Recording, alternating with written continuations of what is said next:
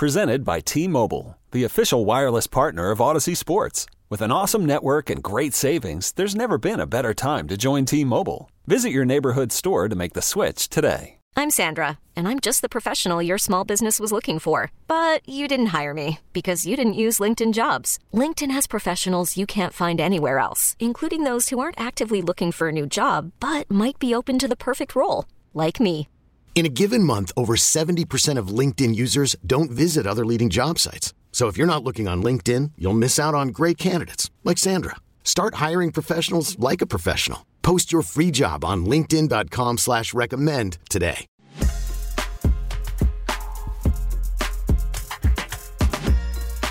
It's time for Come and Talk It with your host, Michael Cargill, brought to you by Texas Law Shield. Over the last decade, Michael has championed and supported the rights of law abiding Texans to own and use firearms. He is the owner of Central Texas Gunworks, a veteran of the United States Army, and has achieved national exposure in such prestigious media outlets such as Forbes Magazine, Fox Business News, CNN Money, AOL, BBC World News, Huffington Post, and the New York Times. Cargill vigorously defends lawful gun ownership in this country without regard to party politics. And now, here's Michael Cargill. Good day, Austin, Texas, the live music capital of the world. Let's praise the Lord and pass the ammunition. All right, so today I want to give you a little insight into my life, Michael Cargill. You know, why did I open up a gun store? You know, how did I get to where I am today? And I'm doing this, you know, in cooperation with uh, the Silencer Shop, you know, because silencers, get yourself a silencer, get, a, get yourself a suppressor, because you know what? back in back then in the day, if we had suppressors, we had silencers, then I think you know my hearing would be a lot better than it is right now. I wouldn't have uh, tinnitus, and so I want to I want to, but I want to tell you a little bit about you know me. I want to get in depth, you know, and and and talk about you know why I opened the gun store. You know what happened in my life with my family that I decided to make this drastic turn from the military, telecommunications, and being a gun store owner. Take a listen to this. Yeah, so my grandmother decided that she was going to go to college, get a college degree. Uh, she wanted to become a nurse. And so she went back to college, started working on that. And she was leaving from a college library one day, uh, waiting for a bus to come, a guy came along, mugged her, and raped her. So I decided, you know, at that point, hey, you know, I really need to get the family involved in this stuff, and we need to, you know, take our own personal protection in our own hands.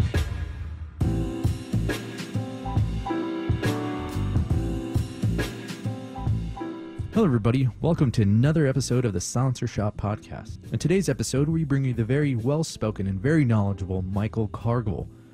Michael is the owner at Central Texas Gunworks, and since 2011, Mr. Cargill has been an advocate for gun safety and education.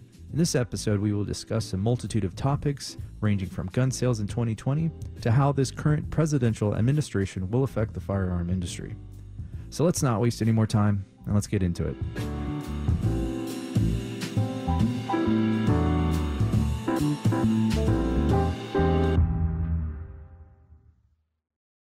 My name is Michael Cargill, the owner of Central Texas Gunworks.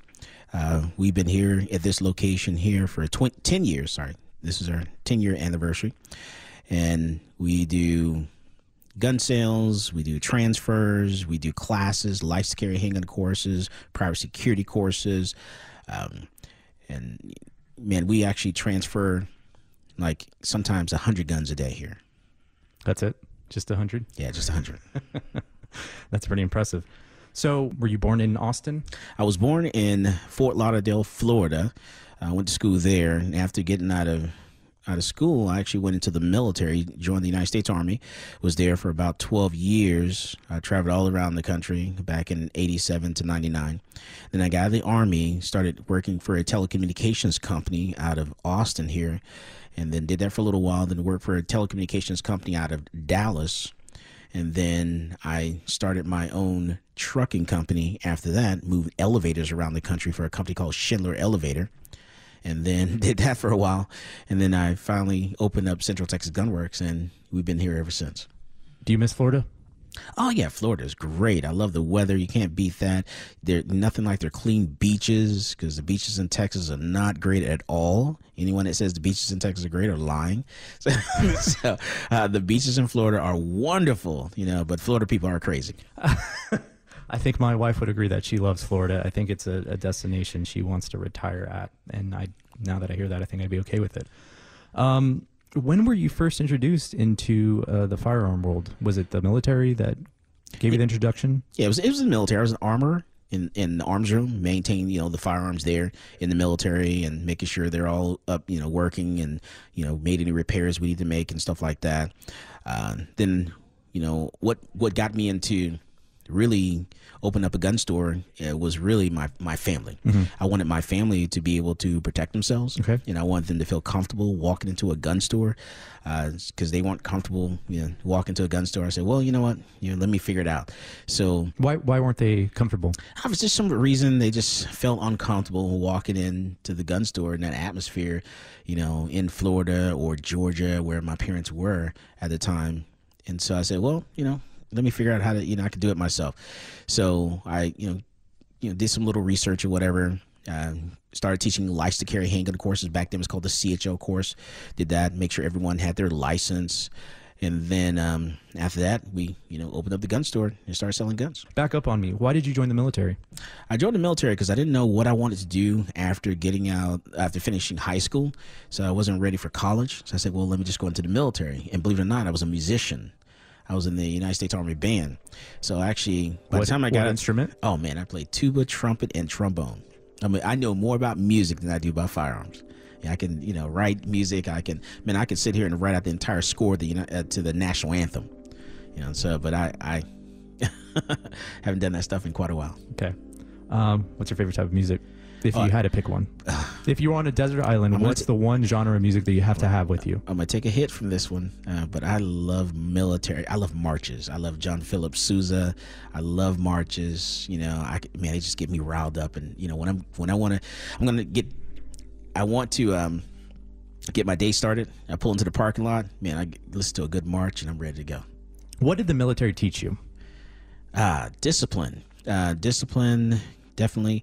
Um, and I think that was the main thing, really, uh, because I didn't know what I wanted to do. I didn't have, uh, you know, any purpose in life. And once I joined the military, I said, okay, I've done this. Now I know I want to do my own thing and be my own person and, and go out, you know, into the world from there.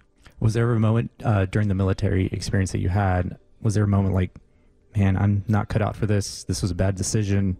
Um, this is a bad idea. Was there ever any, anything like that? Oh yeah, that was basic training. Are you kidding me? Oh yeah, day one. I was like, okay, this guy's yelling at me like he's crazy. Okay, mom, I made a mistake. get me out of here. If I can click my heels and get out of here, I would have gone right then and there.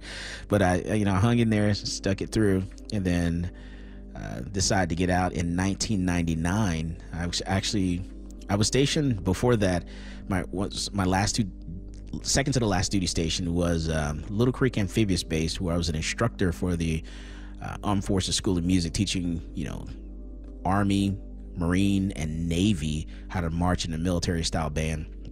And so did that, and then then I got out, uh, left there and went to Fort Hood, and then I ended up getting out of the Army at Fort Hood. So when you first started, you were uh, you were opened up your own trucking company to ship around elevators, right? Yeah, Is that yeah. was that the first business that no, you opened? The first business, the first uh, the first business I opened. Yeah. Yes, it was the trucking company. That's correct. Yes. So what was that like in knowing that basically all the responsibility is falling on your head? Every mistake is yours. Every you know uh, reward is yours. What was that sensation like? It's uh, when you're depending on other people, you know, you're definitely worried about that part of it, you know, because not everyone cares about your business the way you do. Um, really big on, you know, big on customer service and stuff like that. I wanted people to always have a good experience. So when you're putting it in someone else's hands, you know, that definitely, you know, that can stress you out a little bit. But outside of that, it was everything's always new to me. Military was new. I had to figure it all out. You know, starting a business was new. I had to figure it all out. So all that stuff, you know, it's always like that. And you're listening to my life, my story of, you know, how I got into being a gun store. And, you know, I'm, I'm, I'm digging deep. I'm telling you all the insides, all the outs, and, you know, some of the things that were you know, personal to me. I'm telling you about my life, my personal story. I'm telling you about my family, things I've never said before. So I hope you can join this. This is Michael Cargill, and you are listening to Come and Talk It. Peace, this is Maj Toure. You're listening to Come and Talk It Radio with Michael Cargill.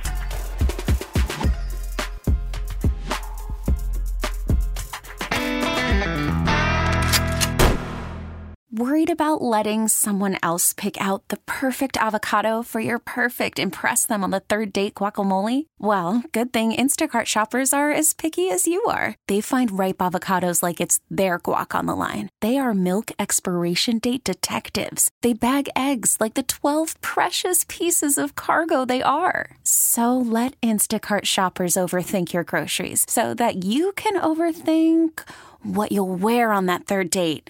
Download the Instacart app to get free delivery on your first three orders while supplies last. Minimum $10 per order, additional term supply. You could spend the weekend doing the same old whatever, or you could conquer the weekend in the all new Hyundai Santa Fe. Visit HyundaiUSA.com for more details. Hyundai, there's joy in every journey.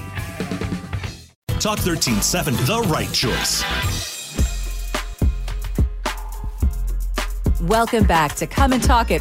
And now here's Michael Cargill. All right, we're back and we're talking about my life, my story. We're talking about Central Texas Gun Works as an owner of a gun store and as a you know a guy who wanted to you know, do self-defense. I wanted to you know talk about use of force and deadly force. I want to train my family. I wanted my family members, uh, my mother, my father, my loved ones to be able to defend themselves because I wanted to stop being a victim and so we're talking about my life, my story, and this is, you know, how it all played out. Take a listen to this. So let's get into why you opened up Centex Gun. Um, we did some research, and apparently there was a very traumatic experience that happened to your grandma- grandmother. Right. Do you want to talk about that? Yeah. So my grandmother decided that she was going to go to college get her college degree. Uh, she wanted to become a nurse, and so she went back to college, started working on that. And she was leaving from her college library one day, uh, waiting for a bus to come, a guy came along, mugged her, and raped her. So I decided, you know, at that point, hey, you know, I really need to get the family involved in this stuff, and we need to, you know, take our own personal protection in our own hands. You know, can't depend on the police to come and save you and stuff like that. You need to jump in there and, and really take care of yourself, because by the time the police arrive, they're only there to fill out a report. How did they perceive the idea of you wanting to arm them? Were they open to it? Were they understanding? Were they fearful? Oh man, each, everyone's ready. They were at that point. You know, they were the entire family was ready.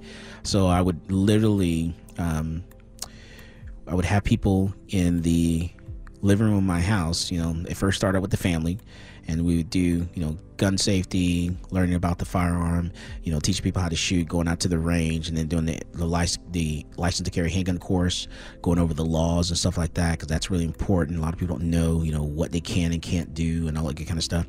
And then it went from the family to like neighbors. Neighbors are like, well, why are these cars here in front of your house on a Saturday? You know, and you know, well, what are you guys doing? Oh, we're doing gun stuff. Oh, wow. Well, we want to learn. And so then the neighbors, and then after that, it just it grew kind of grew from there. It went from neighbors, and then I said, okay, well, we need to get a hotel conference room. And we started. I took it to the conference room. We started doing classes in the conference rooms, and then the conference rooms got like overbooked. I said, okay, well, we need we need to find our own place. So then we, you know, look for this location here, which we found this place after like a year, because no one wanted to allow us to sell guns and teach classes. Really, at that time, it was just teaching classes. No one would allow us to rent a space, building, or anything to teach classes in Austin. Austin is a very blue city in a red state. How did you overcome that? How did you make people understand that this is a necessity? I hired someone to go around, to go around to find me a place. You know, it's like, hey, dude, you know, you need to go around and find a place. You know, and it took an entire year. You know, luckily we found this place here, and I can't see myself leaving here. It's a great location. You know, get on, get off. You know, from the highway there, and and there's a bar here. You can buy your gun. Bender, Bender Bar is that place That's still right. open? Bender Bar, go have a drink. They have an awesome burger. I remember I used to go to that. place. great wing night. Let me tell you. Okay. Those were some of the obstacles that you know you had to overcome. What are some other things that you had to that you didn't really um, that you didn't see coming? I didn't know. I never didn't know anything about a firearms business. So there's so many rules. You know, I had to get in, read the books. I, you know, I had to, you know, because no one taught me anything. No one taught me. No one showed me. I didn't, you know, I was an apprentice or anything. I had to learn everything from scratch all by myself.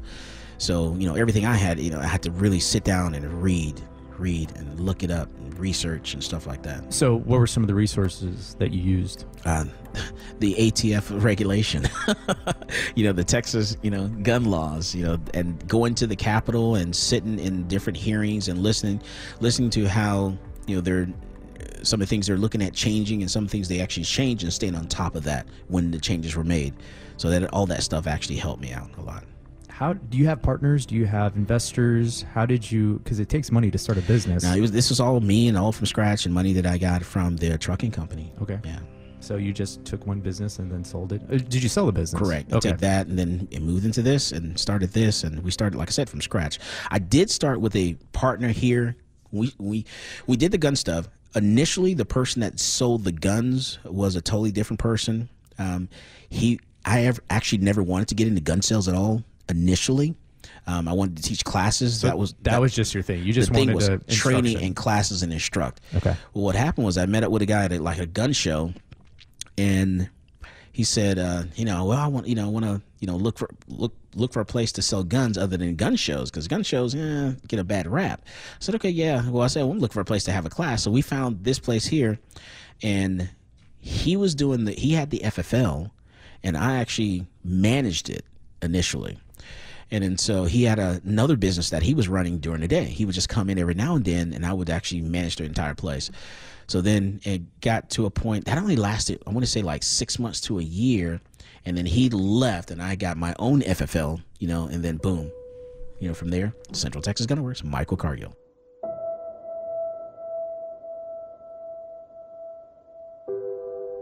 Did you have any problems running into finding a bank that would essentially hold on to your money. Was that an issue that you ran into? The bank, no, was not an issue. Okay. Credit card processors, that's the issue. Okay. You know, so you know, trying to and why know, why was it an issue? For some reason, the credit card processors uh, they don't like gun sales at all. Um, uh, Google don't like guns. Facebook, Twitter don't like firearms. So there's no advertisement. You know, back then I could you could advertise on Facebook and stuff like that when I first started, but nowadays you can't. There's no, you, know, you can't do anything with Google. Uh, not a whole bunch, you know, with Facebook, Twitter, when it comes to firearms, especially if your page goes to a, you know, where it goes to firearm sales. So it was hard. And then the credit card processors, that was our really big issue trying to process credit cards because a lot of them said no, absolutely not. You know, don't like gun sales. And I actually had uh, quite a few credit card processors cancel us. You know, so we actually found someone uh, that was okay with the gun industry. Who was that? Um, so we go through, I think it was TSYS okay. at the time. Yeah. So relying on the previous experience of running a business, what did you, how did you take those concepts of running your trucking business and implement those ideas into running a firearm store?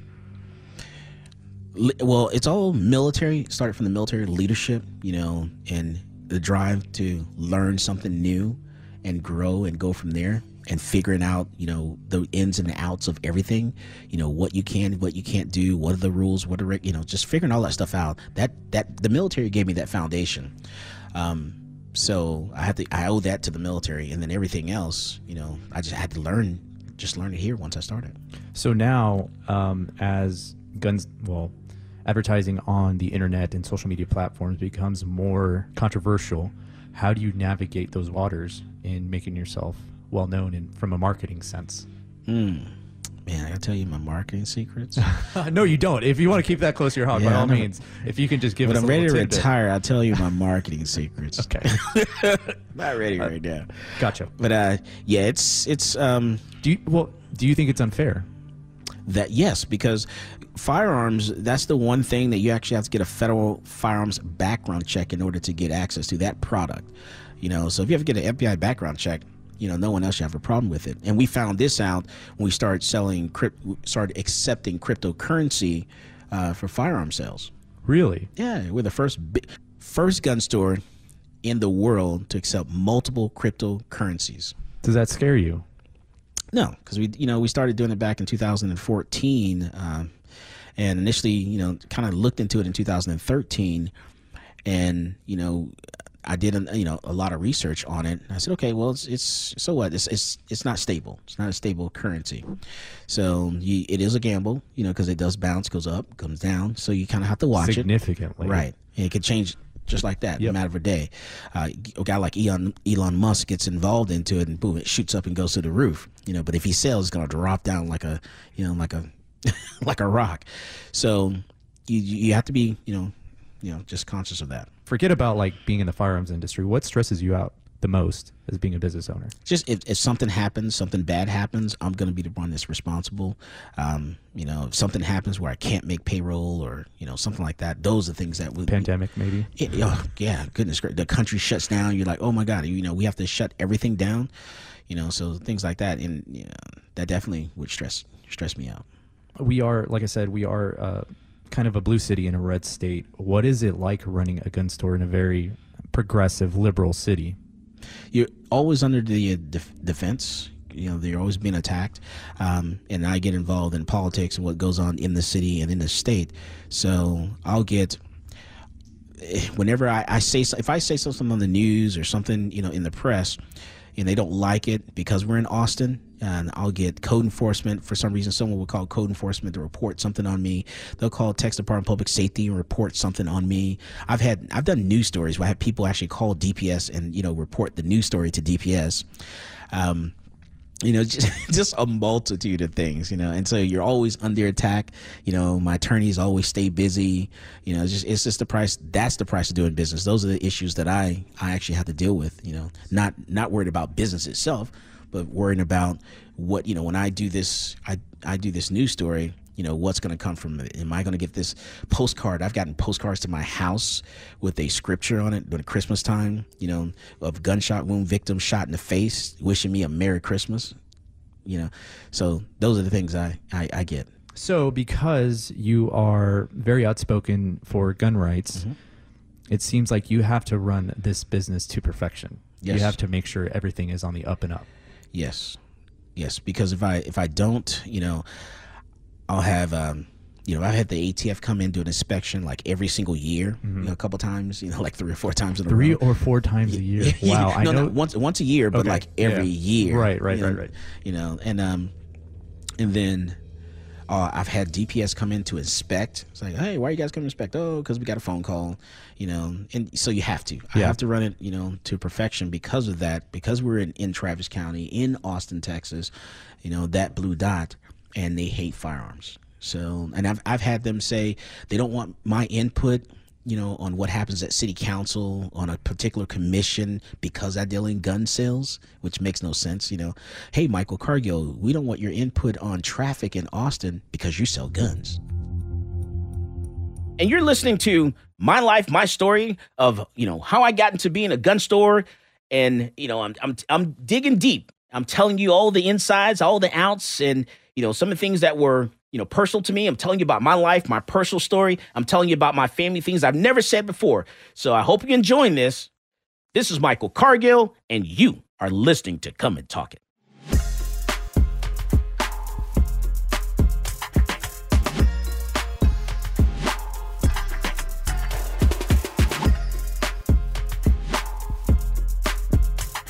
Hiring for your small business? If you're not looking for professionals on LinkedIn, you're looking in the wrong place. That's like looking for your car keys in a fish tank.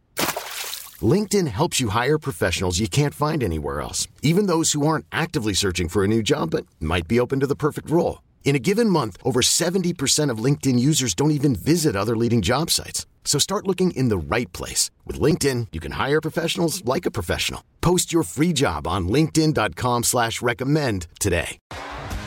T-Mobile has invested billions to light up America's largest 5G network from big cities to small towns, including right here in yours.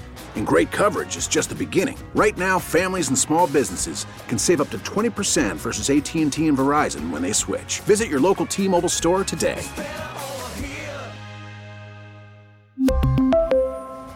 Plan savings with three lines of T Mobile Essentials versus comparable available plans. Plan features and taxes and fees may vary. Austin's Talk 1370. Welcome back to Come and Talk It. And now here's Michael Cargill. All right, we're back and we're talking about my life, my story. We're talking about Central Texas Gun Works as an owner of a gun store and as a you know a guy who wanted to you know, do self defense. I wanted to you know talk about use of force and deadly force. I want to train my family. I wanted my family members, uh, my mother, my father, my loved ones to be able to defend themselves because I wanted to stop being a victim and so we're talking about my life, my story, and this is, you know, how it all played out. Take a listen to this. So I think that kind of leads us into 2020. How many times were you broken into during that time time period? We had one, luckily, knock on wood, only one break in in 2020, and it was um they were pretty aggressive. So it was a group of eight people, and it happened on eight people. Wow, a group of eight people. I remember hearing it on the news. I'm like, I didn't, I didn't uh, remember it being eight people. Yeah, it was eight people, five vehicles, and so it was right around June 1st, I think it was, and they actually on that on that day multiple multiple businesses were broken into around the same time. So us attempted break in uh, one of the other gun stores up north of austin uh, they broke in stole like almost 40 guns. Um, two pawn shops were hit academy sports two different locations were hit target was hit two different targets were hit. So it was just crazy mayhem in the city because the police were mainly downtown and there were protesters downtown so all the resources were there you know they, they're they're stretched so you know so thin. And so on that day eight people five vehicles deep uh, tried to bust their way through the front entrance. They shot five rounds to the front entrance. Uh, one of the bullets that was recovered one of the shell cases that were recovered was uh, matched the shell casing that was recovered from a drive-by shooting. So these people were trying to get access to gun to commit other crimes and so luckily they were not able to break in. You know, our security measures held up. Thankfully, we, you know, had enough cameras in the parking lot. We can see what was going on. We contacted police, you know, and we were trying to get here also at the same time. Um, so it's, it's a matter of timing when it comes to that kind of stuff. And so we were able to, we actually missed him by like 30 seconds. How far? Um, how far do you live from? I live North Austin. Oh wow! Yeah. yeah, I'm not going to tell you how, how long it took me to get here, um, but it was pretty quick. Uh, kind of talk me through the in, the moment you realized I'm getting broken into. My business is under attack. Oh, immediately I had um, I had someone grab uh, grab their phone. We dialed nine one one. Uh, immediately I the alarm company. You know, trying to get the you know because I want to keep the alarm from going off as long as possible, so I can get the police here because I didn't want them to be alerted. Uh, and then you know once they you know went through a certain layer, alarm goes off. Uh, so. Uh, like it, it was just crazy. I was in a panic because I was like, oh my goodness, they're gonna get in and they're gonna get you know get everything. Luckily, we lock everything up in a safe. You know, every night we don't leave it out, uh, which is smart. So it puts all those different layers because I'm really big on security. And if I get my gun stolen, then I'm I suck as a security you know professional or go-to person. So I'm glad I was able to slow that down. So 2020, we have the pandemic. Um, and a lot of other things happened during that time frame. But oh, before you, before yes, you go there, yeah, and then also I was able to learn from that experience. So I learned by adding more security measures, more cameras, and and updated my alarm system. So I said, okay, we need to you know get a bigger buffer, give the police more opportunity, more time to get here. So we learned from that experience. How did you see a? I mean, there was a huge explosion in firearms sales. How did that affect your business? Both good and negative? Initially, it was great, man. March 13th, I call that D Day. That's when everyone walked into a gun store to purchase, you know, firearms. And when I actually was off that day, because that was my weekend, that's my birthday weekend. So I was actually taken off. And when I, I so happened, uh, came back to the store and I looked inside and like everything was like gone. I'm like, did we get robbed? What happened? You know, they're like, no, we sold everything. They're all excited. I'm like, oh my goodness. And I'm thinking, I don't have that much coming in, you know? So what do I do? So I had to pull some strings out of my, my bag of tricks and uh, get a bunch of guns in here, which I don't know if I want to tell you what I did. keep your keep your secrets. Gotta keep my secrets. Yeah, yeah, absolutely. So I got a bunch of guns in here, you know, in here pretty quick, but it, it was just crazy. And and then once that initial burst happened, then it was like, okay, now inventory is starting to slow down as we get through the year. You know, initially it was great. Oh, we're selling, we're getting stuff coming in, so stuff is coming in. But then once the distributors start drying up, and we're noticing, oh, the manufacturers, some of them had to shut down. So if they're shut down, so something's to stop. And once that stops and slows down, then it started hurting as we got into 2020. You know, because I I don't have product to sell don't have enough product to sell. The demand is there, but the supply is not. Demand is high, supply is low. Why March 13th? What significant events happened there? Can you remember? March 13th, that was when um, they started making an announcement of South by Southwest is going to be shut down. And that's really big. That was huge. Right. So when you say there's no South by Southwest because of a possible pandemic or a pandemic, that was the burst of everything. And, and, what is South by Southwest for people who are not? That's like a music film, you know, festival that we have here in Austin, Texas. Very, very popular around the around the globe, and people come here from all over the place to, you know, you know, show their films or music or just whatever. I think we were sitting at a um, a brewery here in Austin. I, actually, before that, earlier that week, I got a call from a friend of mine. Um, he's in the security business, and he said, he says, Michael. I said, yeah. He said, they're getting ready to shut it down was like, "What do you mean?" He said, "They get ready to shut it down." like, dude, you're crazy. You're are you a QAnon? he's like, they get ready to shut it down. I'm like, okay, and he was right. You know, it shut down completely. Uh, during that, my my wife's a nurse, and she was calm, cool, and collected. I was flipping the. Sh- I was just losing my mind. Um, from your perspective, how, what what was going through your mind that you know here comes this virus? honestly, never even had a chance to think about it. You know, because we we didn't we yeah, and we never closed, so we stayed open. You know, because I'm just hesitant and shutting things down and being away from this place too long. Cause I'm afraid someone's gonna climb through or something. and so we we never shut down. We were open, but we did get to a point where okay, everyone's got to wear a mask. So we all start wearing masks. Um, and it took us a while to get to that point. I want to say maybe a month, like maybe May. So we're like, okay, we're, everyone's got to wear a mask. Uh, none of us are, to my knowledge, none of my employees have been affected. To my knowledge, you know, they've been tested multiple times, and so that was fine. We got we got into May, we started wearing masks, and then May, the month of April, we didn't do any classes. So all classes stopped for that entire month. We did start classes back in May, and we reduced them to ten people a class, social distancing. So we did that like May, June, and I want to say July, we opened up to more people in the class. Uh, everyone still wear a mask. Get into August, September, uh, we added more people, and then you know as we got into the end of last year, more people. This year, more people. So we're kind of still masked inside the classroom, but we're we're more people, you know, in the class.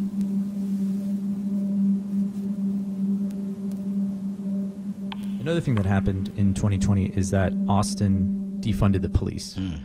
Um, George Floyd was a major incident that happened during 2020, and it sparked all the protests. Um, do you think those protests helped? Not helped. I don't. I don't think helps the right word. But do you think those pro- protests uh, was it was a cause for the firearm boom? It's a combination of everything. So initially, it was the country shutting down. Uh, then we had the, you know, I think people were cooped up for a long time and they needed an excuse and a reason for anything. So then the George Floyd thing incident happened. And then after that, people got word of Breonna Taylor, which actually happened on March 13th. Which was, and that's a, it really important because, like March 13th, the entire country is shutting down, and they did a no-knock warrant on someone's house. I was like, thank God that's not my house because on March 13th, everyone was in a panic. So then they got word of that. So that started more protests. You have Breonna Taylor, you have George Floyd, and then you get into you know get into like june july and then they started doing hey let's defund the police defund the police. Oh what a concept. That's you're a bunch of idiots. You know defunding the police all right? You know and i think what they wanted to do was move funds from one portion of the police department to another but that's not how you know it really happens you know? So you you, you start in austin what he did was okay it, it we didn't we're not able to hire more police officers. They stopped the academy so police officers can go to the academy to um, to be trained. And so now we have a shortage of law enforcement in this city and you know it, it affects everything. Crime is increased. You know you have this homeless issue which is increased. And to me it's, it's just a complete mess right now. As a black man, what is your relationship with the police? Um, I actually I have a good relationship with law enforcement. I have an issue with law enforcement at all. Um, but I'm a realist. You know, there we do have issues. There are issues where you know some law enforcement officers do you know overstep that bound, and then you know if you're another police officer where you know you're noticing that someone is doing something and and you don't say something, then you become part of the problem. So that issue is there. It does exist, and you have to go back and think about law enforcement and how it began initially, which is you know way back in you know the 1600s.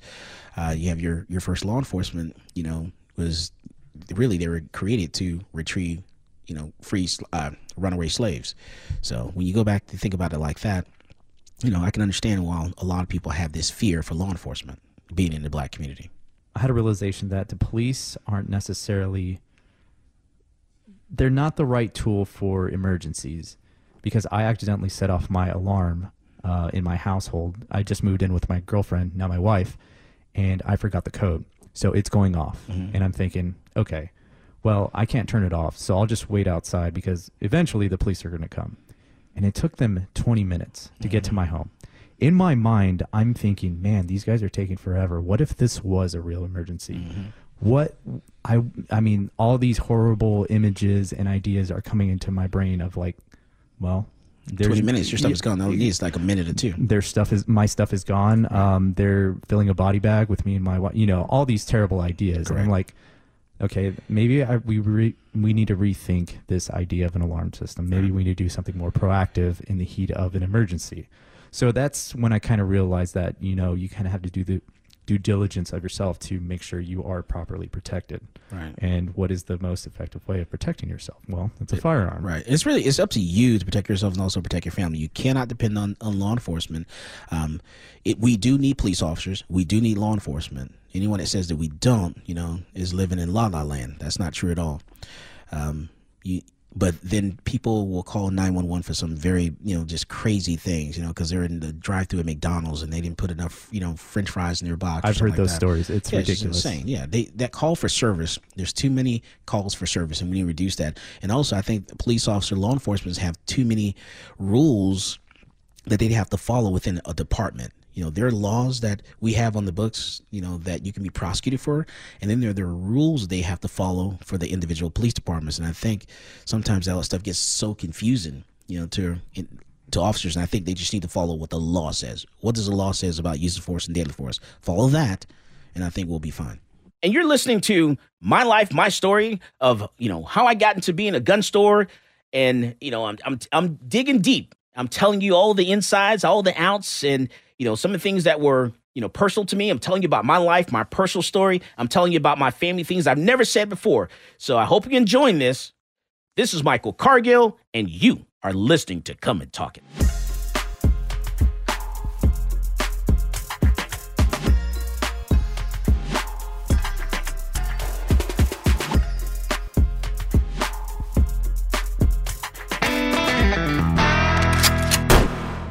This episode is brought to you by Progressive Insurance. Whether you love true crime or comedy, celebrity interviews or news, you call the shots on what's in your podcast queue. And guess what? Now you can call them on your auto insurance too with the Name Your Price tool from Progressive. It works just the way it sounds. You tell Progressive how much you want to pay for car insurance, and they'll show you coverage options that fit your budget. Get your quote today at progressive.com to join the over 28 million drivers who trust Progressive. Progressive Casualty Insurance Company and Affiliates. Price and coverage match limited by state law. After the end of a good fight, you deserve an ice cold reward. Modelo is the mark of a fighter. You've earned this rich golden lager with a crisp, refreshing taste. Because you know the bigger the fight, the better the reward. You put in the hours, the energy the tough labor. You are a fighter, and Modelo is your reward. Modelo, the mark of a fighter. Drink responsibly. Beer imported by Crown Imports Chicago, Illinois. Austin's Talk 1370. Welcome back to Come and Talk It. And now here's Michael Cargill. All right, we're back and we're talking about my life, my story. We're talking about Central Texas Gunworks as an owner of a gun store and as a you know a guy who wanted to you know, do self defense. I wanted to you know talk about use of force and deadly force. I want to train my family. I wanted my family members, uh, my mother, my father, my loved ones to be able to defend themselves because I wanted to stop being a victim. And so we're talking about my life, my story, and this is, you know, how it all played out. Take a listen to this. I've heard that you opposed universal background checks. Yes. Why? Um, universal background check. What that is, that's if any all gun sales, all sales will have to be done, you know, by in a gun store, or you have to get a background check to get it done. That means private sales from one private person to another. That means if you're a convicted felon, um, you will not be able to have access to a firearm. So let's say, you know, I had someone in my family, which I don't, but let's say I did, that was convicted of a felony, uh, maybe for a certain amount of marijuana. And he did it like 40 years ago. They're 60 years old now. They've been an outstanding citizen, worked the entire life, uh, and they want to get a gun at home for personal protection because, hey, you know, pandemic, shut down, defund the police, whatever, like everyone else.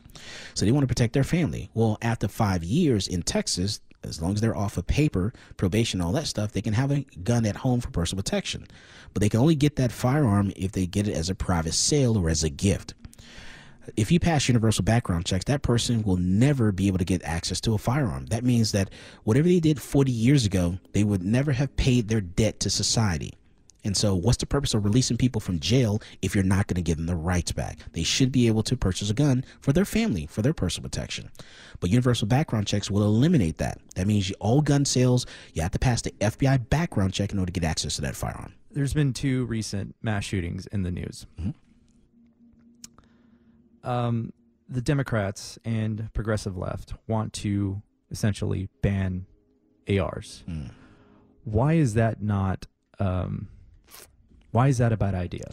It's bad, and I think it's going to be impossible to do because if, if they do do that, then you're going to make millions of people felons because uh, there are so many AR-15s out here. And then the second you say you're going to ban something, that's when everyone runs to the gun store to go buy it. So you're going to open up the floodgates.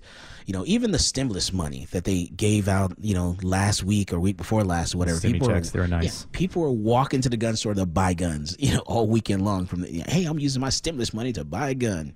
You know, so you know, thank you, President Biden you know, for supporting the gun industry. But if you you say you're going to ban something, that's what's going to happen. You know, they're going to get it, and you're going to turn all those people in, into felons because a lot of people are not going to want to give up those ARs. I love my AR. I can shoot better with the AR than I can with the handgun. Why is that? I don't know. No, just I feel more comfortable with the with the rifle. I feel more comfortable with the AR. I like it. I like it for you know home home defense. You know, it's a great home defense gun.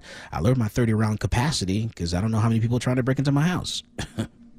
what is the issue here? How, how do we solve these terrible, terrible things? Because, granted, nobody on the political left or political right wants to see these shootings happen. Correct. No one wants to see innocent people die. But what's the, the resolution? Where's the happy medium? Yeah, whenever they, you know, we have these little cases, these little shootings that happen, you know, they always go back to the family, and they always, you know, someone always says, "Yeah, well, we knew he had issues, you know, and uh, but we just, you know, we so we like this very last shooting, his family knew he had a problem. They knew he had purchased a gun. They kicked him out of the house instead of getting him some help. The family didn't take responsibility for that. Instead, they kicked him out of the house and say, you know what, something's going on with little Johnny, you know, whatever his name is. Uh, we need to get him some help, get him some assistance. You know that family. That's what family is for um, and none of that happened. You cannot legislate crazy. You know, if if the family is not going to do step up to the plate and do what they're going to do, it's going to be hard for anyone else to do that. Because if a person's dead set on killing someone, which is murder, you know, you're crazy enough to murder someone, then you're going to get your hands on a gun to do whatever you want to do. You know, whether steal it or whatever, you're going to make you're going to execute that and make it happen. And you're listening to my life, my story of you know how I got into being a gun store and you know I'm I'm I'm digging deep. I'm telling you all the insides, all the outs, and you know some of the things that were you know personal to me. I'm telling you about my life, my personal story. I'm telling you about my family things I've never said before. So I hope you're enjoying this. This is Michael Cargill, and you are listening to Come and Talk It.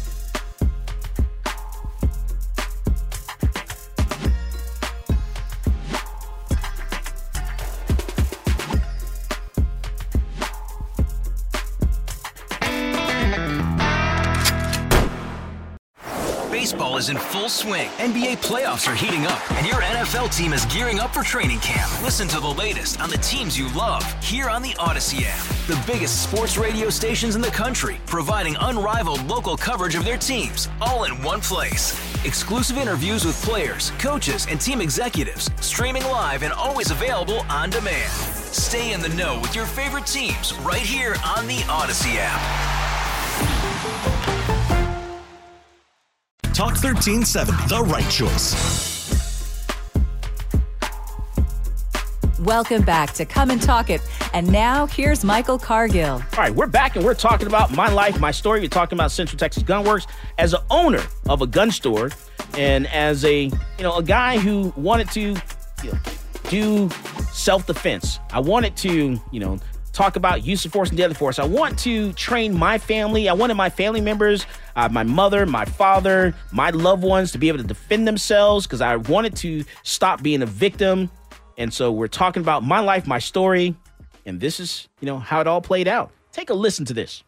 Um, as the firearm industry is booming and growing, what's a new demographic you're seeing as the firearms industry is? Absolutely. So in 2020, we saw a lot of people in the black community walk into the gun store to purchase firearms who didn't normally do it. Um, now, within the last 30 days, uh, last few weeks, actually, seeing a lot of people in the Asian community take classes and stuff like that. So whenever something happens in the news, you'll see that in the gun store. You know exactly what happens in the news.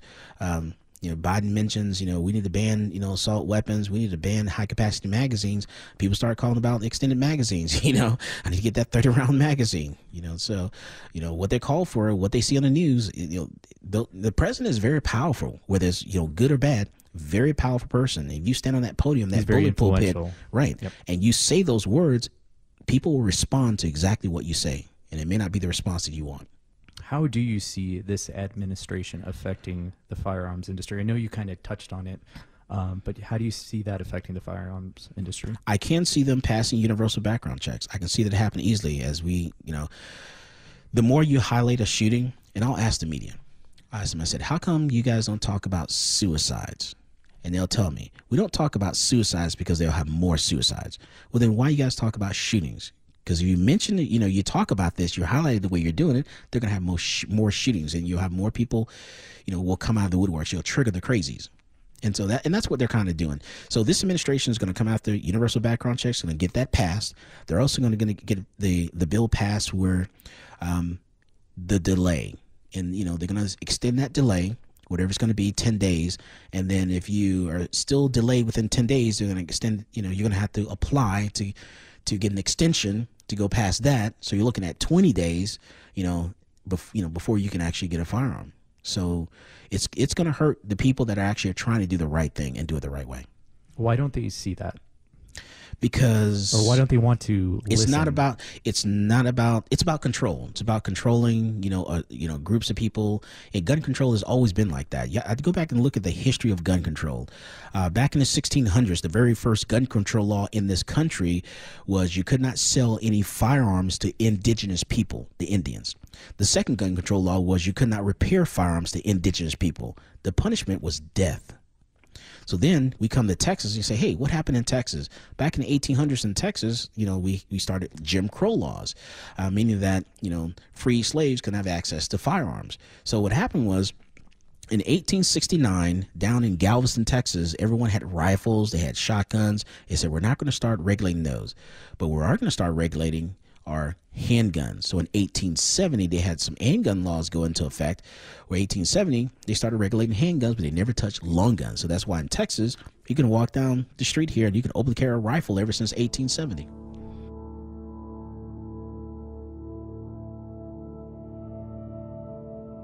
Um, since we are silencer shop, what is your take on silencers and how do they help newbies who or new people who are in uh, looking to buy a gun? How does that help them shoot? Ah, man. I think, and I wanted to do this at one time. I just, I always get distracted. I want to have all my beginner classes, you know, my rental guns with with silencers on them, so that way, especially the beginner classes, so you know, we can get people can have a better experience with, and they understand.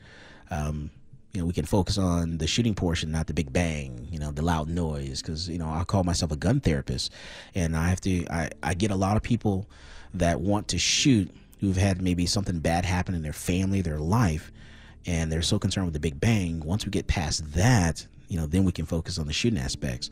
And if I was to use, you know, you know, silencers, uh, you know, for all of my rentals, I think that would actually help out a lot. You know, I think we, we should have started this a long time ago, years ago. We should have, you know, every gun. That's that's what the government should require. You know, they actually should require people to actually have a silencer for every one of their firearms.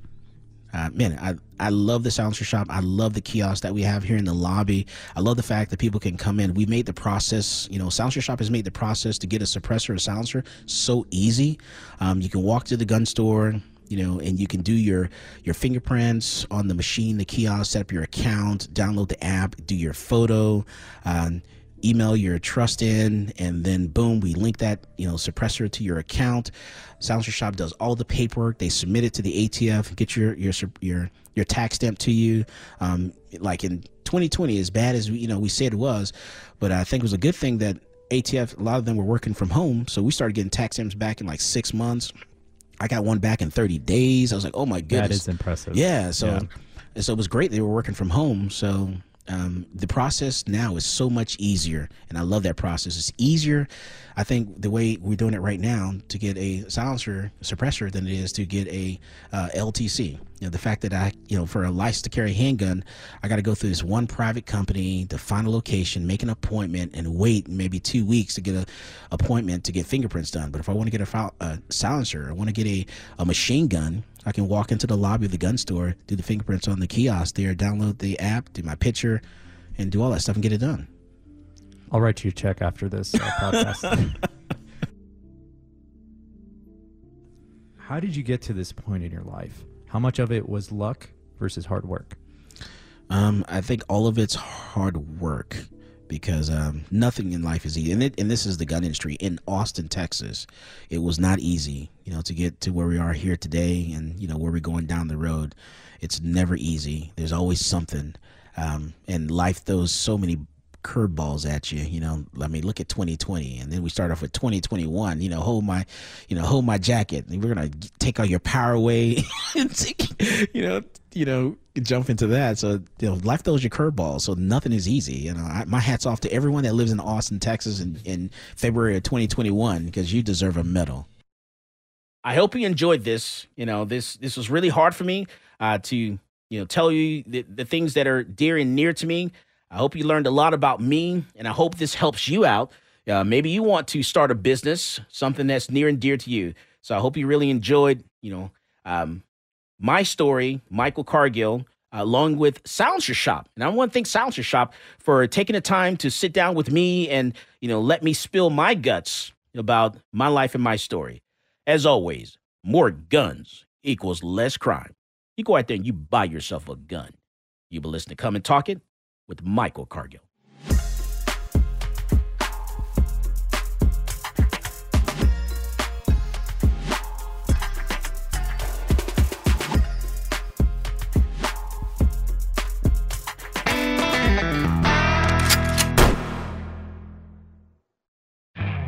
You could spend the weekend doing the same old whatever, or you could conquer the weekend in the all-new Hyundai Santa Fe. Visit HyundaiUSA.com for more details. Hyundai, there's joy in every journey. This episode is brought to you by Progressive Insurance. Whether you love true crime or comedy, celebrity interviews or news, you call the shots on what's in your podcast queue. And guess what? Now you can call them on your auto insurance too with the Name Your Price tool from Progressive. It works just the way it sounds. You tell Progressive how much you want to pay for car insurance, and they'll show you coverage options that fit your budget. Get your quote today at progressive.com to join the over 28 million drivers who trust Progressive. Progressive Casualty Insurance Company and Affiliates. Price and coverage match limited by state law. We really need new phones. T-Mobile will cover the cost of four amazing new iPhone 15s, and each line is only $25 a month. New iPhone 15s? Only at T-Mobile get four iPhone 15s on us and four lines for 25 bucks per line per month with eligible trade-in when you switch. Minimum of four lines for $25 per line per month with auto pay discount using debit or bank account. $5 more per line without auto pay, plus taxes and fees. Phone fee at 24 monthly bill credits for all well qualified customers. Contact us before canceling account to continue bill credits or credit stop and balance on required finance agreement due. $35 per line connection charge applies. Ctmobile.com.